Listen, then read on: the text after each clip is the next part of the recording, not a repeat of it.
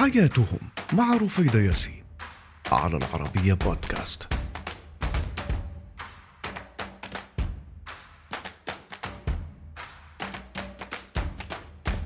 مرحبا، أنا رفيدة ياسين وهذه هي حياتهم على العربية بودكاست. واليوم الرحلة إلى القارة السمراء، سنخوض سوياً للتعرف على قبائل داساناش في ماما أفريكا.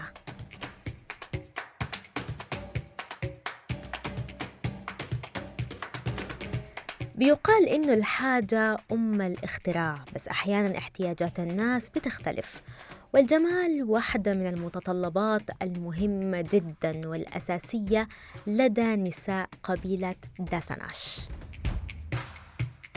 القبيلة الأفريقية مولعة بالجمال ونساء مهووسات بكل ما هو جميل وبالتزين، وده كان سبب رئيسي في لجوء سيدات القبيلة لعمل الإكسسوارات والحلى والزينة وتسريحات الشعر من النفايات ومن أغطية المشروبات الغازية.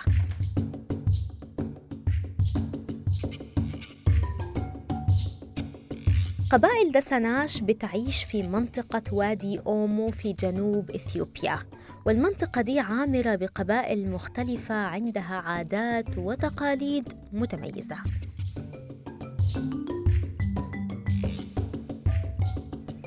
رغبة نساء قبائل داساناش المستمرة وهوسهم في البحث عن الجمال ساعدهم على الدخول عالم الأزياء والموضة من أوسع الأبواب. تحويل النفايات إلى إكسسوارات كان من أهم أولوياتهم، عشان كده لجأت النساء إلى جمع المخلفات لتصنيع الإكسسوارات من أجل الزينة.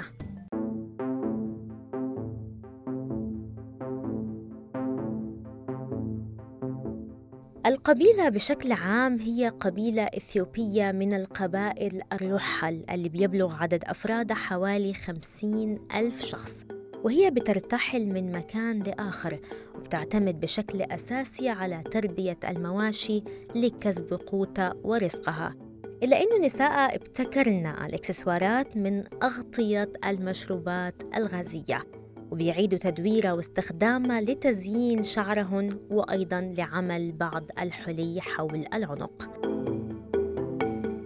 وأيضاً بيستخدموا الزجاجات المحطمة والمهملة من أجل ابتداع تسريحات مختلفة للشعر للتزين بها. الإكسسوارات الفريدة دي بتصنع بنوع من الذكاء والحرفية والاهتمام لرغبة النساء في التجمل أو في التزين، وبتستخدم أحياناً ساعات اليد الرقمية المكسورة أو بطاقات الذاكرة زي الفلاش ميموري لما تكون غير صالحة بيجري تحويلها بطريقة مميزة عشان تكون حلى أو إكسسوارات نسائية لافتة ومميزة وجميلة.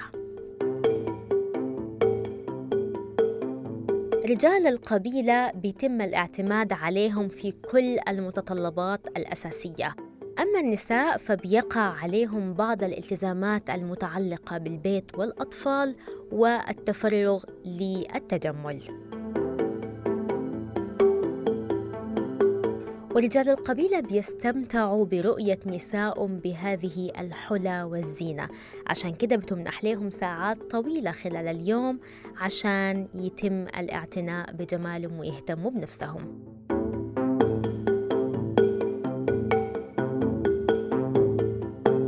نساء قبيلة داساناش اتميزوا بالإكسسوارات اللي بيلبسوها، ولاقت إعجاب عدد كبير من السياح، مش فقط من رجال القبيلة أو داخل مجتمعهم، ولكن من الخارج بالنسبة للقبائل المحيطة بهم وبالنسبة للسياح الزائرين لمنطقتهم. وأصبح شكل النساء بزينتهم والحلى المختلفة شكل من الأشكال اللي بتجذب السياح للمنطقة، وبذلك كان للنساء دور في مصدر الرزق بجلب السياح إلى منطقة وادي أومو، وتحديداً إلى حيث تقطن قبيلة داساناش. النساء بترتدي حلق الأذنين اللي بيتكون من قطعتين بيتم تعليقهم بسلك أو بتربط بفلاش ميموري أو غطاء المشروب الغازي، وده بتظهر بهم مجموعة من نساء القبيلة وهن يضعن غطاء رأس مصنوع من أغطية كل الزجاجات القديمة اللي وجدوها في النفايات. وتقوم النساء بتقديم عرض جمالي لكل الزائرين فيما يشبه احتفالية أو فعالية تجذب السياح. وبتتنافس وتتهافت السيدات في التجمل، كل واحدة من سيدات قبيلة داساناش بتتنافس على إنها تكون لافتة أكثر أو جاذبة للأنظار.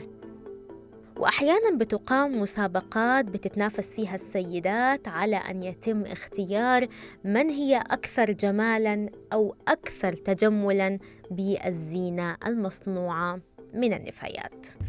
وكل ما كان استخدام المرأة للزجاجات القديمة ولكل ما هو قديم من النفايات مختلف، وكان شكله وتقديمه في قالب مبتكر، كل ما حازت على لقب السيدة الأجمل داخل المنطقة. ده بالنسبة للاستخدامات الشخصية المتعلقة بالتزين والتجمل. بس بعد الاستخدام الشخصي وبعد رواج هذه العادة، بدأ أفراد هذه القبيلة باستثمار ابتكاراتهم تجارياً، وبدأت النساء تقيم معارض لبيع بضاعتهم اللي بتصنع منها هذه الإكسسوارات، وده أصبح بيدر عليهم دخل جيد. فبالتالي المرأة مع الوقت أصبحت مساهمة في المجتمع وعندها دور خارج المنزل. وفي عدد كبير من السياح بيحضر إلى المنطقة للحصول على تذكارات شخصية تخص هذه القبيلة، وبتكون واحدة من الذكريات اللي بتذكرهم برحلتهم المختلفة إلى هناك. في مصور فرنسي اسمه أريك أورج قام بتوثيق حياة وثقافة قبيلة داساناش من أولها إلى آخرها، من كل عاداتها وتقاليدها وتفاصيلها، وكل ما يخص النساء والرجال والأطفال، وكيف تأثرت السلع المصنعة الحديثة بأنها دخلت عالم الأزياء من خلالها، وكيف انخرط مع الوقت في هذه الصناعة عدد كبير من الرجال والنساء. بعض السيدات أصبحوا بيحرصوا على تعليم أطفالهم هذه الهواية، وباتوا جزء من تصنيع هذه الزينة والإكسسوارات حتى يتم الحفاظ على هذه العادات وخشية عليها من الاندثار. إلى جانب التزين بالحلة، سيدات قبيلة داساناش كل مرة بيبتكروا أشياء جديدة، والتسريحات المختلفة في الشعر أصبحوا بيضيفوا لها بعض اللمسات الزخرفية بإضافة بعض الريش المناسب مما تجود به بيئتهم.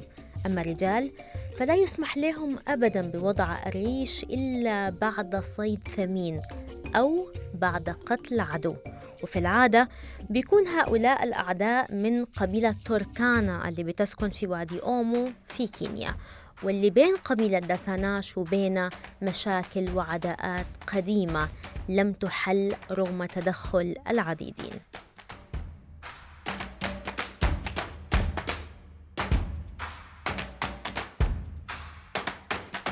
نساء قبيلة داساناش أيضاً طوروا تجارتهم وطوروا مواهبهم ليصنعوا باروكات شعر مزخرفة متنوعة الأشكال والأحجام، ويقوموا بإضافة بعض الأغطية الخاصة بالمشروبات الغازية في الباروكة.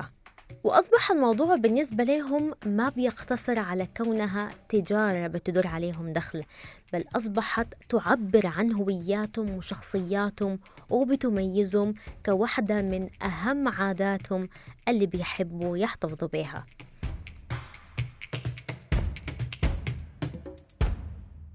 وبحسب كل الزائرين والباحثين، قبيلة داساناش الإثيوبية بيمتهن ساكنيها تحويل المواد المستهلكة لسلع حديثة ولزينة، فهم يصنعون من النفايات الجمال.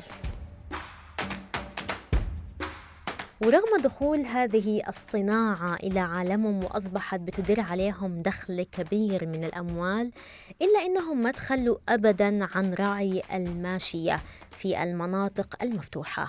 لأنه رعي الماشية وامتلاكها واحدة من العادات والتقاليد اللي بتعتمد على الثراء واللي بتعكس عراقة هذا المجتمع.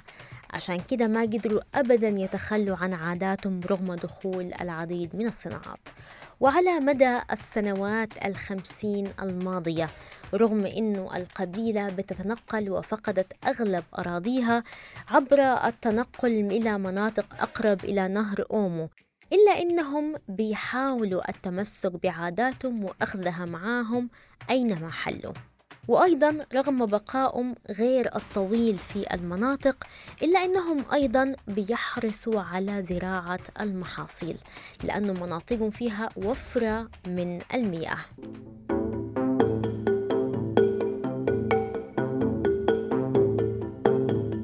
قبائل داساناش تتميز بكل ما هو جميل، وبتحرص جداً على مظهرها سواء النساء أو الرجال أو أيضاً الشباب، وبتقام فعاليات مختلفة للاهتمام بعكس كل ما هو جميل من عاداتهم. الاحتفالات دي بتقام في المراسم الخاصة بهم وفي الطقوس اللي بتتعلق بعاداتهم وتقاليدهم، بالإضافة لحفلات الزواج اللي بيحب فيها الشباب ارتداء القلائد والأقراط المصنوعة من موادهم. عادات وتقاليد يمكن مختلفة عند قبائل داساناش، لكنها بتظل سمة من سماتهم اللي بتميزهم عن غيرهم من القبائل، واللي هم متمسكين بها جدا وحريصين على نقلها عبر الأجيال ببساطة لأن هذه هي حياتهم.